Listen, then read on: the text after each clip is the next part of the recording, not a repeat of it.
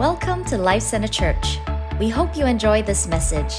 For more information about this podcast and our church, visit lifecenternyc.com.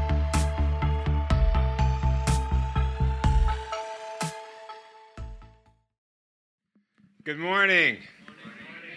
It is good to be in New York. I love coming back here, and thank you so much for inviting me. I just love coming back here and being a part of, yeah, life here, but also just to see friends. Life is about making friends, isn't it? And if you make a lot of friends, you've had a good life. And the more I study and discover about Jesus, he spent most of his ministry life just enjoying his friends. And I love that about Jesus. And yeah, friendship is such a real part of who he is. And I love how God brings us together again and again and again.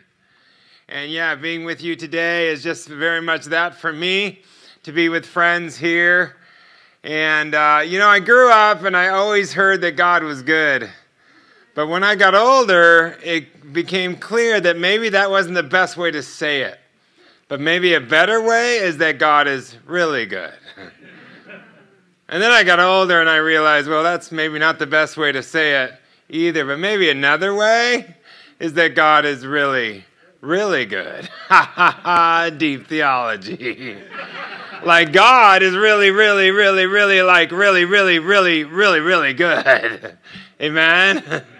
Tell that to your neighbor.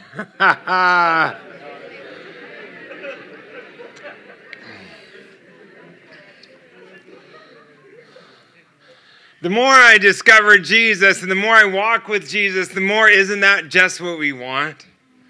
We want to believe that even now he's like really, really, like really, really good, like really good. And the more I get to know him, the more I'm discovering he is good, you know? He's better than I thought. He's better than I think, you know? And I love that journey of discovering God. Yeah, I've shared a lot of my story with you before, and I just felt to share a bit, bit bits and pieces of different parts of it this morning. For me, my own journey walking with Jesus all started when I was 16. I was a Christian, but Christianity was here and not in here. How do you get it from here to here?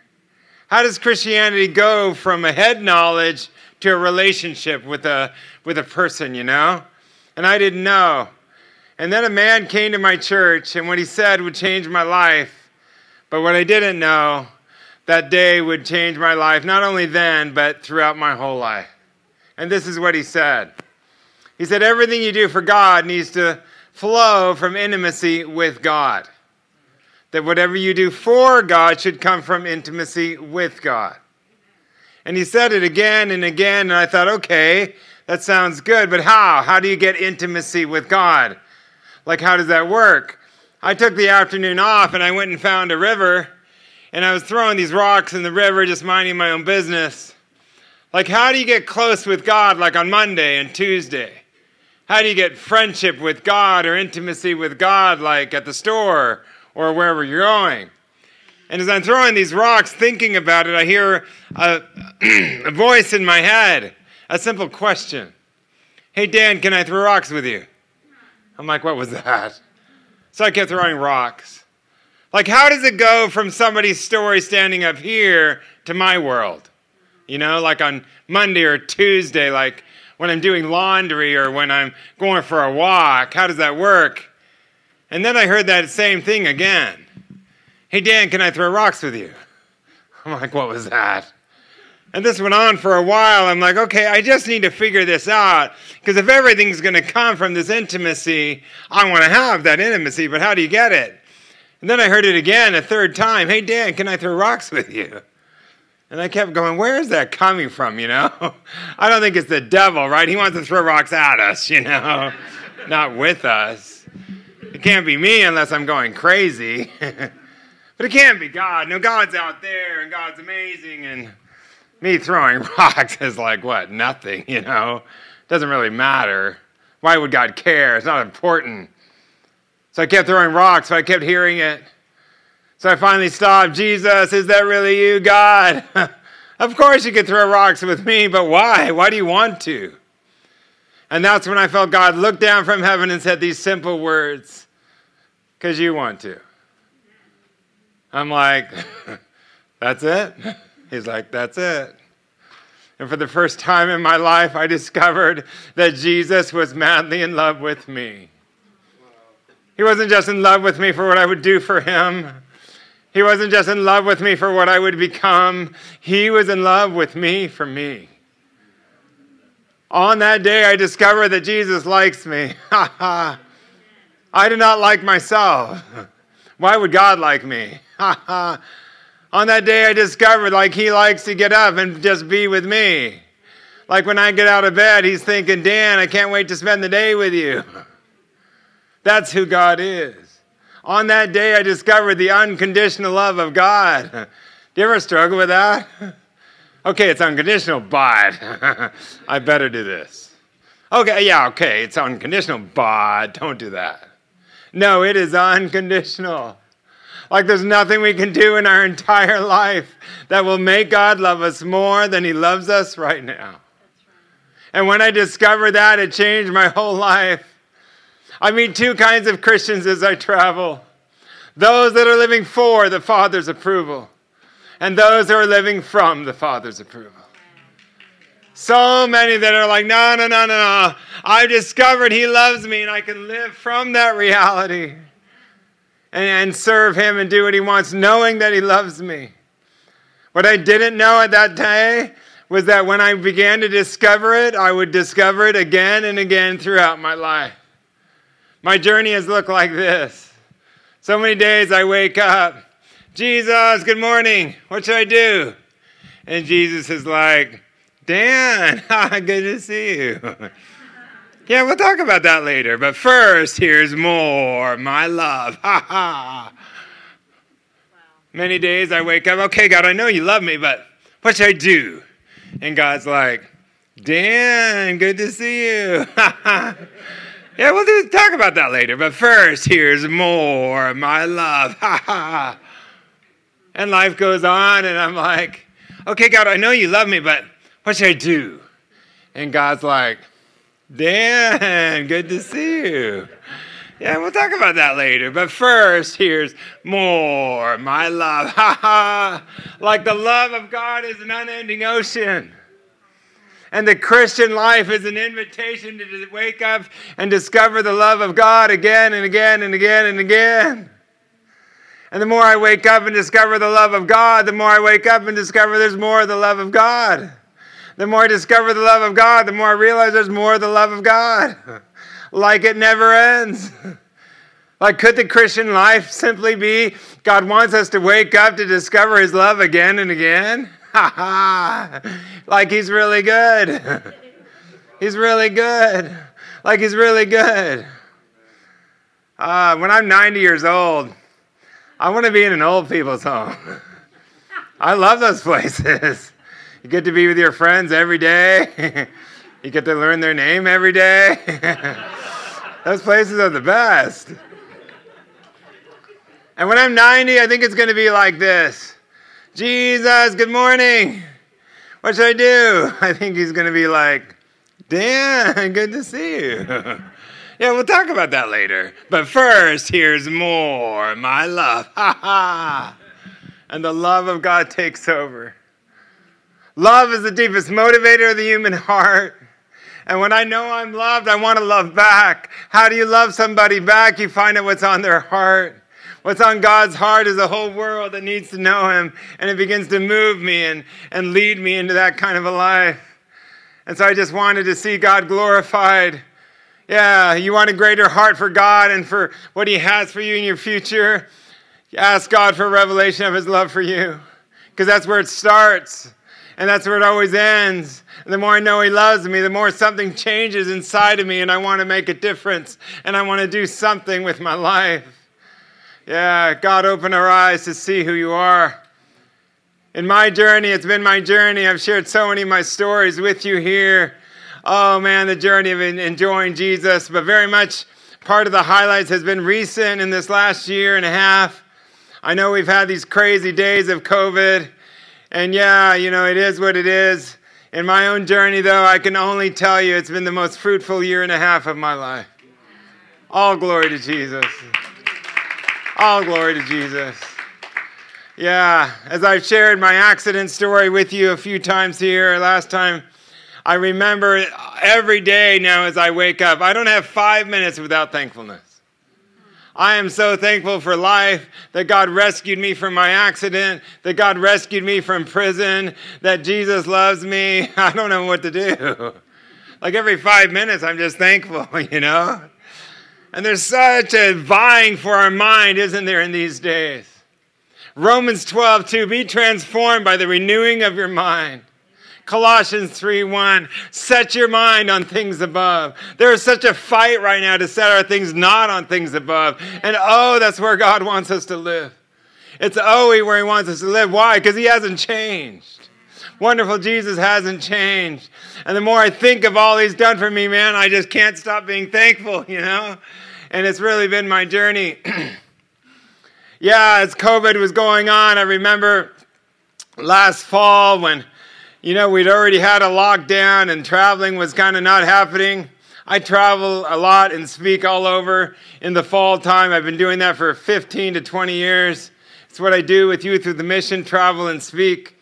Last fall was the same, where I had a schedule. I had actually made the schedule in January, which was before COVID really started. So as it got closer and closer, I just thought, ah, I guess it's all going to get canceled. And I kept praying and I kept feeling God say, No, I told you to go. I'm like, Well, they tell us we shouldn't travel. God's like, Oh, okay, well, who's calling the shots? I'm like, Well, you, but you know. And God just simply said, Check with people, check and see. So I checked, and everybody was saying, Come, come, come. And of course, I went through all the regulations of what's the safest, what's the best in terms of the testing with COVID and all that stuff. And man, everywhere I went, I've met with audiences. Many of them were weeping because I was the only outside speaker to come. They were weeping because they just want to believe that God was good. And for me to come and just say, yeah, he is good, you know? I was so blessed. And it got very personal as well. I was actually flying from Dubai back to the States through Washington Dulles and with a connecting flight down to Nashville as I landed in Washington, D.C., the Holy Spirit said, Get to Nashville earlier. And I'm like, What? I had a 12 hour layover, no big deal. And I'm like, How to get there earlier? So I went on the website of United, who I fly a lot, and there was nothing earlier direct, but there was one through Chicago. And I'm like, Okay, I could do that. So I went through Chicago. Now I'm flying Chicago to Nashville on a flight I'm not supposed to be on. And as I sit down, the Holy Spirit said, Give the book in your bag to the stewardess. I don't know what's in my bag. so I look, and sure, maybe I should know, but I don't. hey, you know? So I look in my bag, and there it is, my second book. I've written three books. One is called The Beautiful Way Walking with God. So I start praying for the stewardess. Later on, she comes by and I said, Excuse me, can I pray with you or talk to you? And she's like, Sure. I said, I think you're a Christian. She's like, I am. I said, I am too. And I said, I, I, I want to tell you a story. She's like, Okay. I said, I'm not supposed to be on this plane. I am flying from Dulles, from International to Nashville, and I, ha- I reconnected only because I felt like the Holy Spirit said, Get to Nashville earlier, and the only flight was this one. When I sat down today, I felt like the Holy Spirit told me to give me the, you the book in my bag. And I'm an author, I've written a few books about walking with God. And as I've been praying for you, ma'am, I want you to know this Jesus is with you, He is for you. That you're doing exactly what you're supposed to be doing, that you're in exactly the right place, and Jesus wants you to know He is for you and with you and she's just weeping. I'm like, what's going on? She's like, This morning I woke up and I asked God, Am I in the right place? Am I doing the right thing? Is this the right place to be? And now you're saying this. Ha ha. Revival on United. That's who Jesus is. She walks by and the lady across the aisle starts talking to me. I got to talk to you. I'm like, Talk. She's like, I heard you talking to the stewardess, and I don't know that God. I'm sorry, what do you mean? She's like, I don't know. I've been a Christian 20 years, but I don't know the God that you talked about. Can I can you tell me? I'm like, sure. Revival on United. and the Holy Spirit just nailed her. That's who Jesus is. That's who Jesus is. Oh, I just love walking with him. In April of this year, I was invited to go to a school in uh, Arkansas and teach. And my friend had said, Come. And I was doing a little bit of traveling down there in that area. And I thought, okay. And I, I, I walked in. I'm expecting five to 10 people. She says, Yeah, we just want to meet you. I'm like, Okay. and she had been someone I had met at a YWAM school. So I walk into her room, 250 college students. I'm like, what's going on? They're like, they all want to know how to walk with God. That's why they're here. Can you teach us? I'm like, whoa, what an honor, you know? What a privilege. As I talked about walking with God with these students, they're just weeping because they're not being told they can still walk with God. They're not being told that, that things haven't changed with God. They're thinking the whole world is like in this big question mark. And I walk in and have the privilege to say, no, no, no, Jesus hasn't changed. And he invites us to follow him, and he invites us to walk with him. And I got the privilege to do it. Around the same time, my friend, one of my, those of you know me, my story, I lived in Afghanistan 10 years. I worked there in a hospital as part of my journey. I speak the language. One of my Afghan friends in America wrote to me and said, Dan, I want you to meet someone in, in Dallas, and I heard you might be running around and might be through Dallas. And I'm like, actually, yeah, in a couple weeks I'll be in Dallas. He says, Well, I'm currently stationed with the U.S. Army down in New Orleans, and I can drive up. I want you to meet somebody else, a friend of mine. I'm like, Okay, yeah, set it up, let's do it. So a few weeks later, I walk in. As I walk in, my friend, who's an Afghan, speaks Pashtun, which is the other big language in Afghanistan, which is also the language of all the Taliban. As we walk in to this meeting, this man and him start talking in the Pashtun language, and it was very obvious that this room was filled with primarily that ethnic group. In other words, I couldn't talk to them because I don't know that language. So my friend was simply a translator for me. He could speak both of them. And we had three hours with this man. It turns out that this man was the man who saved a man named Marcus Luttrell from the U.S. Army about eight, nine years ago in a U.S. raid. They made a movie about it, and it was in the theaters. This man would be one of the higher men in the whole regime of that area of the villages of Afghanistan, where all the Pashtun people live. And as we kept talking for three hours, I kept feeling God say, just wait, wait, wait, wait. At the end of three hours, he looks at me and he says this, through the friend interpreting to me. I don't know who your friend is, but whatever, he's, he, he, whatever he wants, I want to get it for him. And what I want to open up for him is every village in Afghanistan, in any Taliban area, any Pashtun area that he wants to go. I would like to get him there. I'll take care of him. I'll make sure he's safe. But that man needs to go all over the, the heart of the Taliban area across Afghanistan.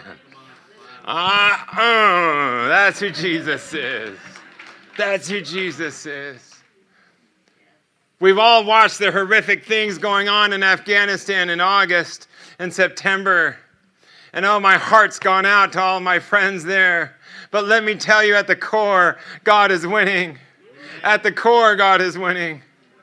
Uh, 42 years ago, we saw the big hand of Satan play his cards in Iran with Khomeini coming to power. And as Khomeini came to power, Satan played his hand with heavy, oppressive Islam. God has turned that upside down as today Iran is the fastest growing church in the world. A house church movement that is literally among the millions. Why? Because oppressive Islam woke everybody up. This isn't what we want. This isn't what we were created for. And today, millions are following Jesus all across the country. That's who Jesus is. That's who Jesus is.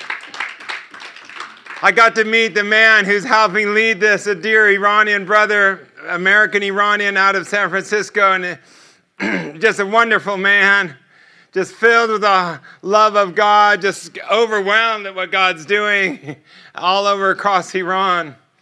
As we've seen what's happened in Afghanistan, we are believing for the same thing. Historically, they are very much the culturally the little sister, very connected to Afghanistan. And what we saw in Iran with the birthing of this great house church movement, we're expecting the same in Afghanistan.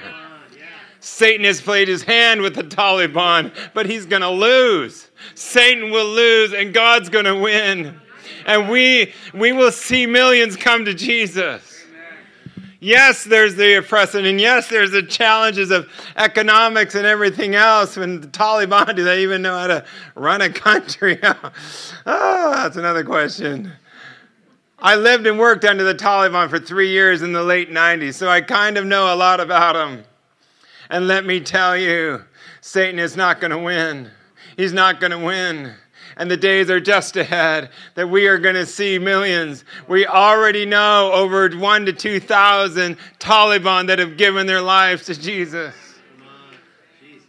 Those who are really into the Taliban thing, it's so few. It's like under 1%. Why? They don't believe it. They did not sit in their house and have a recruiter come by and share a package of what could be their future, and mom and dad and everybody said, Yeah, why don't you do that? That sounds great. No, the Taliban came in by force. The only reason they're following the Taliban regime and their values is by, by, because of guns and because of it could bring death to the family if they don't, and they're scared to death to say no. And that is the major forces of all the Taliban. But across the Afghan world, and not, not only there, but all across the Muslim world, we are seeing a very strong growth of atheism all across the world. And we believe it's going to be the open door to the kingdom of God. Why? Because they're disillusioned with Islam and they don't know what to do. So they turn to atheism, and that is just going to be the precursor to them following Jesus and that's all over the world. And that's, yeah, we hear other news, but oh my gosh, God's going to win. He's going to win. He's going to win in Afghanistan, friends. He's going to win. Oh, I've seen the hand of God just turn things upside down again and again. I just had the privilege three weeks, three months ago to be in Brazil. Brazil is one of the biggest and fresh sending nations of the world of missionaries. I had the privilege to speak to 105 in one of our schools, and they all want to go to the Middle East, and they all want to go preach the gospel. uh, and I, I, I, looked at them and I said, Are you sure you want to go? They're like, We're going. you know, even if you don't go, who cares? We're going. I'm like, Yes. So good. just to see their hearts so on fire from Brazil. They don't got any money, but they got hearts on fire. God's got money. Amen. Amen. Where it's His will, it's His bill. Amen. Uh, yeah, God will take care of the cash. I just had the privilege of being in Tunisia three, one month ago in northern Africa, Tunisia, one of the nations there. And while I was there, a man said, Can you come pray over my, my store? I said, Sure. I go down and see this man in the heart of the Muslim area of the capital city of Tunis in North Africa, in Tunisia. And he says, Yeah, I just opened it nine months ago. It's, it's relatively brand new. And all we're doing is selling Bibles. I'm like, in the Muslim nation, in the heart of a Muslim city? He's like, yeah. I said, is that dangerous? He's like, I don't care. and I'm like, how's it going? He's uh, it's growing and growing and growing. He had a sign outside his shop saying it was a Bible bookstore. and I'm like, are you okay? He goes, sure. And he shows me from the government the signed document that it was okay to run this store. And I'm like, really? He goes, oh, yeah, they say it's not good, but they don't really care. They just want to let, you know, businesses have their way and do what they want. So that's what I'm doing. I said, what's the dream? He's like, Well, Dan, I just got permission from uh, Tripoli, Libya, and I'm going there in a month to open a Bible bookstore in Tripoli.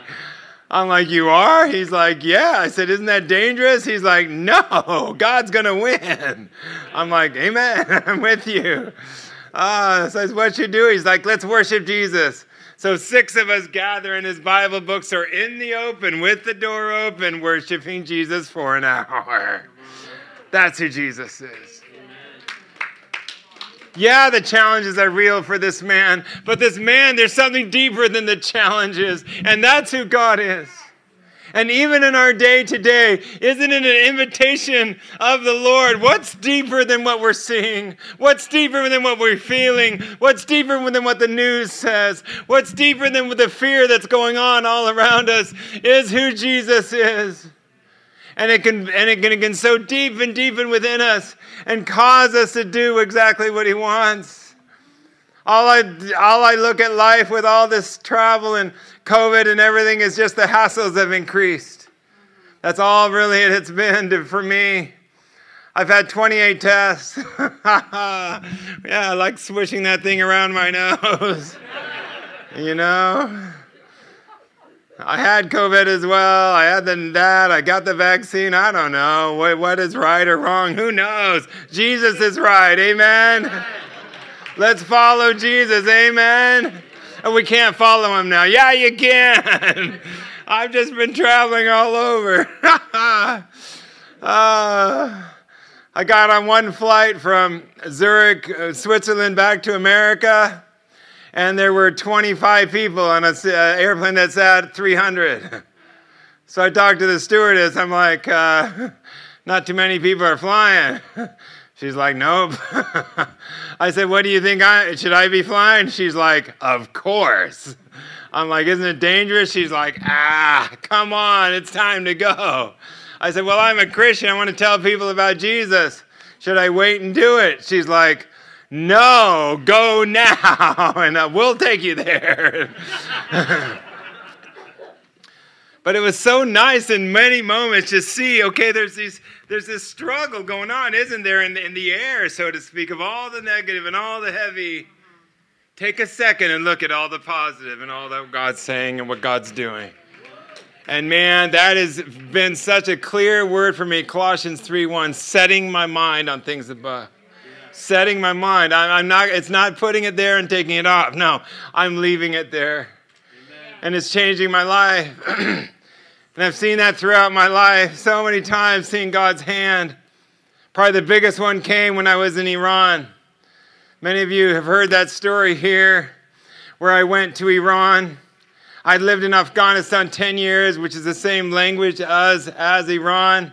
Me and my good friend, a South African, were praying one day about visiting Iran. I have two passports, Swiss and American. My dad is Swiss. My friend was South African. Long story short, God began to impress on our hearts to go into Iran, and we decided to go. And we had two weeks in Iran. This was before we heard about all this house church movement. So we didn't know what was going on. All we knew is that it could be really scary, you know? And I remember the first night I was there, I'm eating a hamburger. Life's good. and this guy walks up to me and he said, Do you speak English? I said, Yes. He said, I'm Iranian and I speak English too. And where are you from? I said, America. They said, Oh, I heard Americans know about Jesus. I said, Some do. I do. He's like, Can you tell me? I'm like, Sure. We go to his house. He gathers 50 people. We spend the night talking about Jesus. And I just began to discover wait a minute, something's going on. We hear all the oppression, all this, but among the masses, among the people, and we had that for two weeks. Every night, they were inviting us to their homes. We got to enjoy their hospitality. It was amazing to see the beginnings of this hunger grumbling going on way below all the oppression that we see. But it was at the end of this trip that things changed for me and my friend. As we got to the border, they checked everyone through that was on the local bus we were on, except for me and my friend. They took our passports instead of stamping and giving them back, they took them to another room. As they took them to another room, they finally came back The bus had already left. Me and my friend were still standing there. We're like, What happened? I can speak their language. They said, Come with us. They took us to this building, and that's when they began to beat us. For about, yeah, five, six hours, they beat me, hitting me in the face, punching me, spitting on me, yelling at me. They'd been doing the same to my friend in another, another part of the building. They brought us together. They took off our glasses and blindfolded us, led us down these stairs. As they led us down these stairs, that's when they put us into prison clothes, separated us, and without any explanation, they put me into one prison cell and my friend into another one, and we were imprisoned in Iran. What is life like in prison in Iran? The first thing I want to tell you is about the goodness of God. Why? Because He's still good even when you don't feel it. He's still good even when it makes no sense. He's still good even when it seems crazy. The first thing I did in prison was I cried out to God, God, how long will I be here? And I felt like God said, You're going to be here for nine weeks. I was like, I rebuke that in Jesus' name. You know, you get it wrong sometimes, you know? Maybe the nine was right, nine minutes. I never knew one day to the next how long I would be there. But the day I was released was nine weeks to the minute. Because God's still in charge. Amen. God's still in charge today. He's still in charge and he's winning. oh, yeah. My cell was a little cell like this. I was alone the whole time, sleeping on the floor, no mattress, toilet and a sink, and this was my life. Yeah, I'd sit there every day. They fed me twice a day. They would give me a plate and I would stick it out and they put on the food and stuff on there. Yeah, the first day the food was not very good rice and veggies. But I remember that first day they gave me three sugar cubes. And I'm like, I wonder what that's for. And then I later they gave me a cup of tea. And I'm like, oh, it's for the tea. And I thought, well, oh, wait a minute. I don't need to put in the tea. I can save the sugar cubes. Because you never know when you need a sugar cube. So later that next time I got fed, they gave me more sugar cubes. So after a while, I had like a lot of sugar cubes. And then one day when they came by with the cart, I'm thinking, where are they getting the sugar cubes from? And I noticed there were boxes on their cart of food with the sugar cubes. So I'm like, can I have a whole box of that? He's like, sure. and I had over a thousand sugar cubes.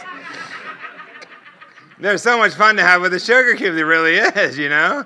Every day I would make buildings, you know, cities, you know. Forget Legos. I got sugar cubes. And I remember one day building, and they would look at me like this through the Pico, the guards, and uh, they're like, uh oh, this guy's been here too long. sugar cubes.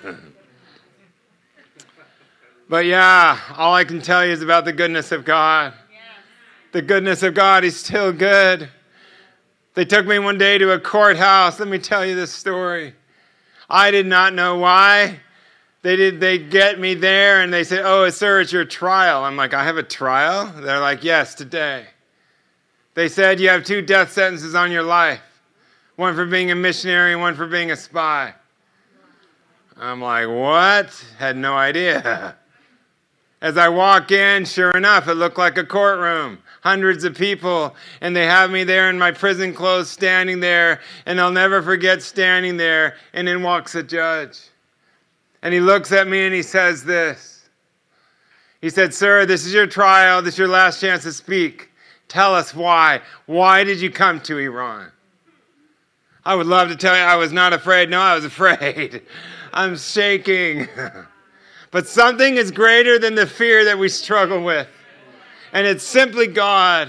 And I remember shaking, and something happened. A scripture pops up into my mind Matthew 10 19.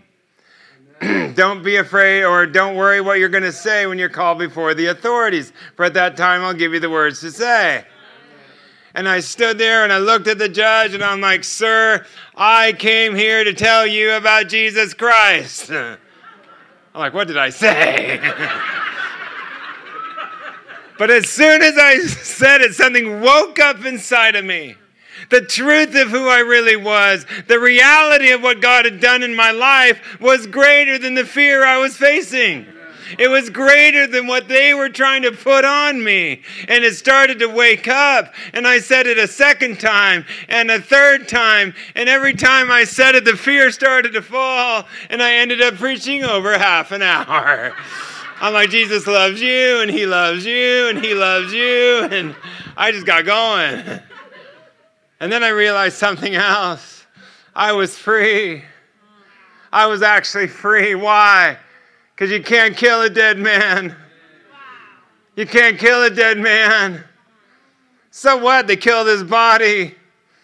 My home is heaven.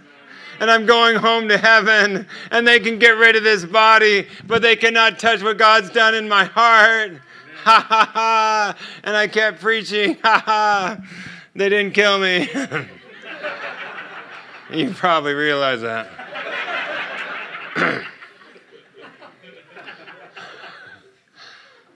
My friend was released after five weeks. He had a phone call from Nelson Mandela, who was the president of South Africa at the time. They were the biggest buyer of oil from Iran. He got out in 24 hours when that phone call happened. I remember when he left, like, why does he get to go and not me? Something else Jesus did in my heart was a process. This started in the very first day I was there. The very first day I was beaten by a man, and I had no idea that I would get beaten by that same man many, many times again, but only by that man. And that first day he's beating me, wonderful Jesus said this Dan, I want to teach you to love your enemies. I'm like, not a good time. not a good time. And then and wonderful Jesus said it again Dan, I want to teach you to love your enemies. And I'm thinking of all the injustice, of all the things that are wrong with that moment. Like to love this guy, like, no, no, no, no, no. And wonderful Jesus changed the subject. I love when Jesus changes the subject. Oh, that we would let Jesus change the subject again and again and again and again. Why? Because he wants our best. He's got our best in mind and I'm standing there and I'm filled with all this injustice. My mind is on something else. And wonderful Jesus said, Dan, ask me what I think of him. And he changed the subject.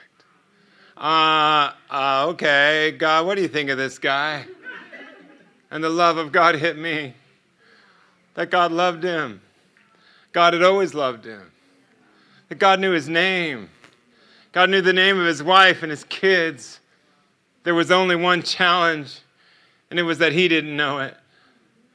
I'm like, God, you really love him? He's like, Dan, more than you'll ever know. I'm like, God, change my heart.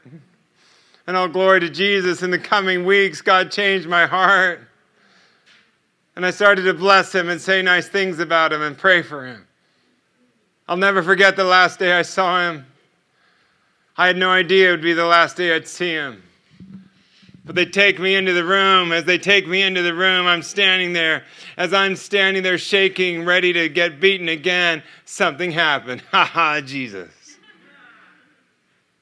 And he looks at me, and I look at him, and I said, Sir, if I'm going to see you every day the rest of my life, let's be friends. He's like, What? I'm like, Sir, let's be friends. He's like, Never. And something woke up within me.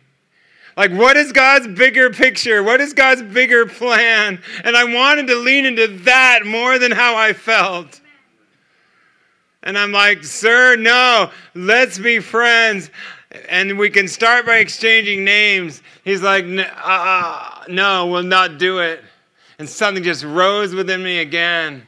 I said, no, sir. Let's be friends, exchange names. My name was 58 because that was the number of my cell. He had never told me his name. And then I stuck out my hand like this. I said, Let's be friends. And that's when he froze. Then he starts to look around. It's just me and him in there. Then he took his hand out of his pocket and he shook my hand. When he shook my hand, he wouldn't let go. Then tears started to roll down his face. And he looked at me and he said, Dan. And he called me by my name. He said, My name is Razak, common Iranian name, and I would love to be your friend. there is no heart too hard for Jesus. Jesus can change the hardest heart. And he wiped the tears from his eyes. He's like, Dan, I'm so glad we're friends. like, yeah, me too. He's like, Dan, I'm so, so sorry. I said, I forgive you. Let's go forward. He's like, Yeah, but I can't get you out. I said, I know that. He goes, I have some authority in the prison. You want anything in the prison? I'm like, Yeah, I want a bigger room. More room for my sugar cube buildings. He's like, You got a lot of sugar cubes? I'm like, Oh, yeah. He's like, Let me see what I can do. And I've never seen that man again in my life. And later that night, the night guards came and said, Sir, we have orders to move you to a bigger cell. Because there's no heart too hard for Jesus. And life went on. As life went on, I had to just stare at God. I didn't know. All I knew is I'd sit there the rest of my life. All I knew is that was my future. All I knew was that, that yeah, this life of giving it to God was ending up in this. And the only way it made any sense is if at that moment God was bigger than I thought. If God was more greater than I thought, that his love for me was greater than I'd experienced. And I just leaned into God. I said, God, I want to know that God. And it was such a hard journey because my circumstances were running my life. But I love that journey by letting God run my life, not my circumstances. And I just went on this journey of staring at God. One day, I had no idea what was going on. They take me out and they put me on a bus. They sat me next to an African American man. I didn't know he was American though. And I look and talk to him. I said, do you, do you speak English? He's like, Yes, I do. And then I recognize that accent. I think he might be American. I said, Where are you from? He's like, Louisiana. Like, you're an American? He's like, oh yeah. I said, me too. We're like, what's up? What's up? I said, dude, how long you been here? He's like, uh, 15 months. I'm like, you're joking. He's like, no, 15 months. I said, why? He's like, I don't know. I'm like, no, seriously, how long you been here? He's like, 15 months. I don't know why. And they heard us gabbing and they separated us. I do know he got out. He got out a few months after me. But I'll never forget that night. That night, I remember sitting in my cell. Every night, I would want to have at least a moment of dreaming that things would change, you know, of getting out of there. I didn't care how I got out, you know, Brad Pitt or Matt Damon with a rope from the ceiling. That works. or what about the Christian thing, you know, an angel at the door? and that night, I got really honest. Like, Dan, you've been wrestling with this reality. You're finally getting some real facts. Here's an American, he's been here 15 months. Like, you could be here 15 months, Dan. Like, you could be here five years. Like, this could be it. And I'll never forget that moment. I lied in my cell and sat there up all night, and I just wanted one thing is I just wanted to understand I just wanted to understand how could this be God's will? How could this be God's plan for me? And I just wanted to figure it out. And every time I asked God again and again, He said nothing. I hear nothing all the time. And I remember, that night wrestling till early in the morning. What I wanted was to understand. What God wanted was that I trust Him. Was that I trust Him. And I remember, I don't know the time, but I had to give up that last bit of control. And I said, God, I don't understand why I would sit here the rest of my life, but I don't need to understand.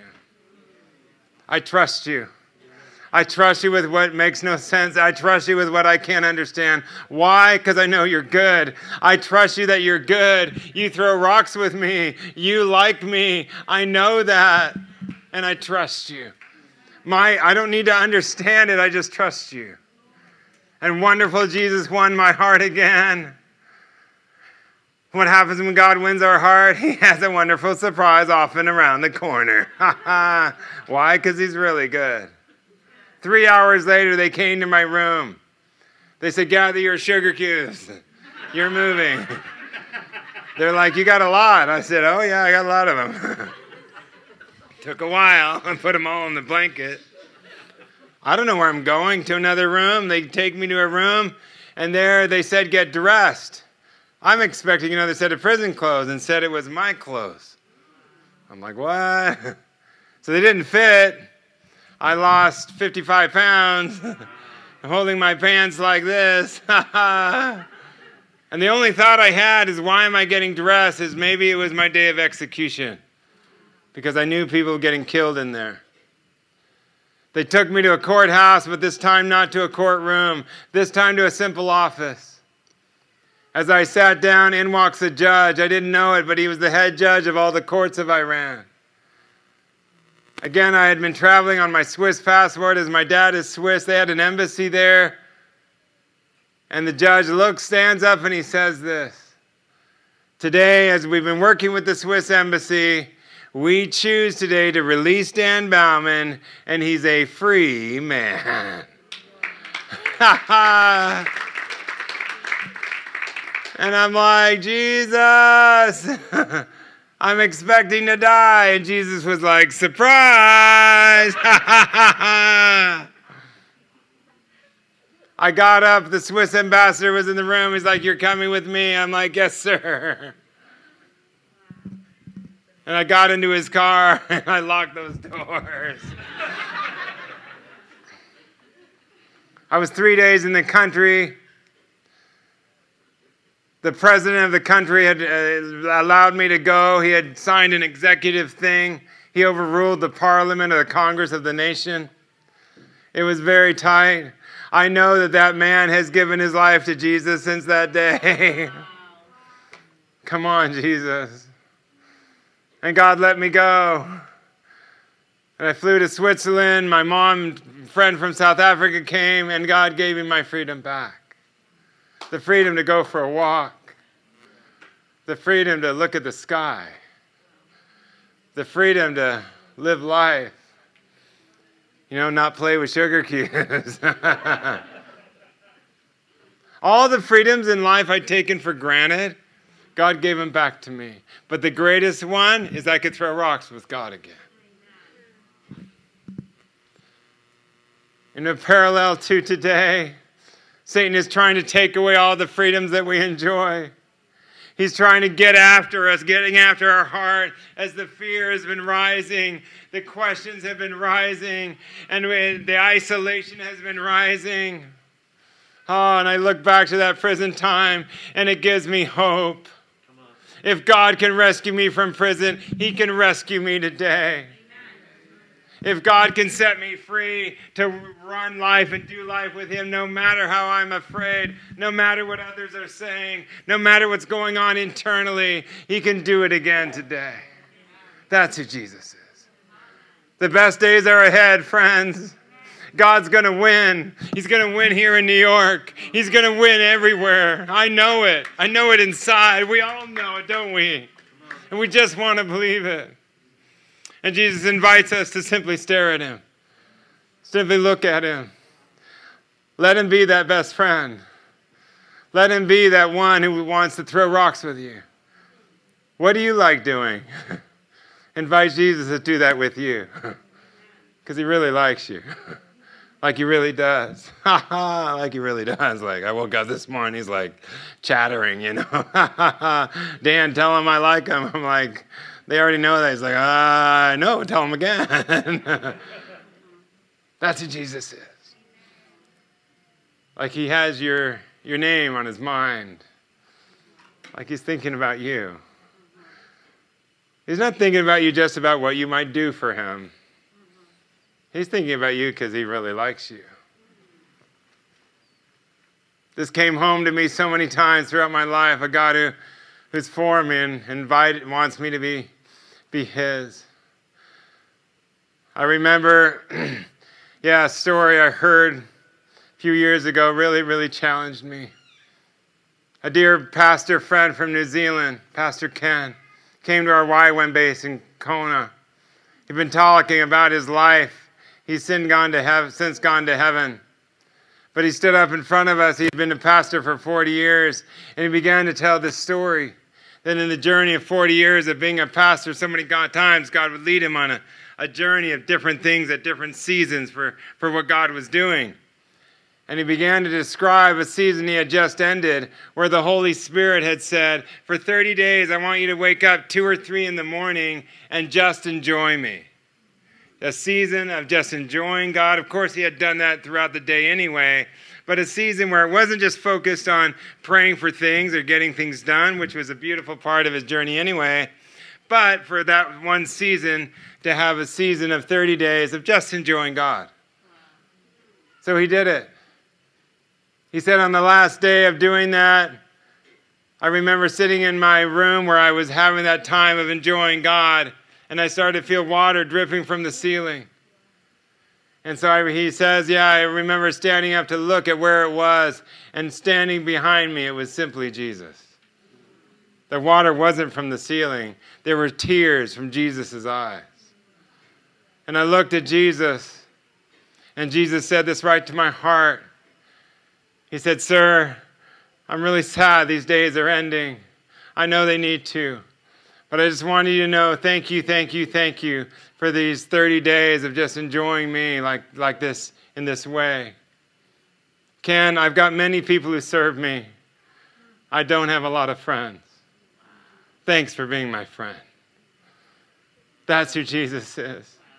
That's who Jesus is. And I felt like from the Lord, even with the holiday season coming up, Jesus wants to invite us to that deeper friendship. He wants to invite all of us. Yes, we got the, the noise of what's going on around us. Yes, the challenges.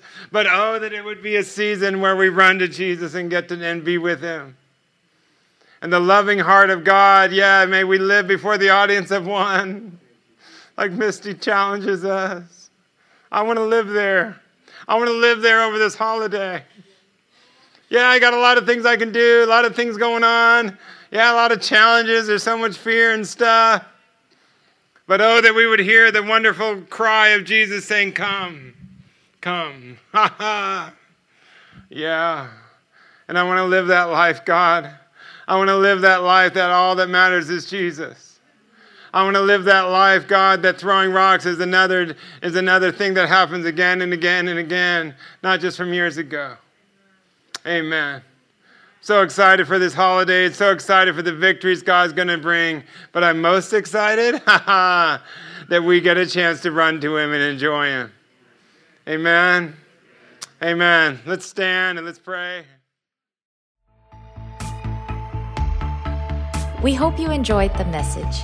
You can also follow us on Instagram at Life Center NYC or YouTube at Life Center Church NYC.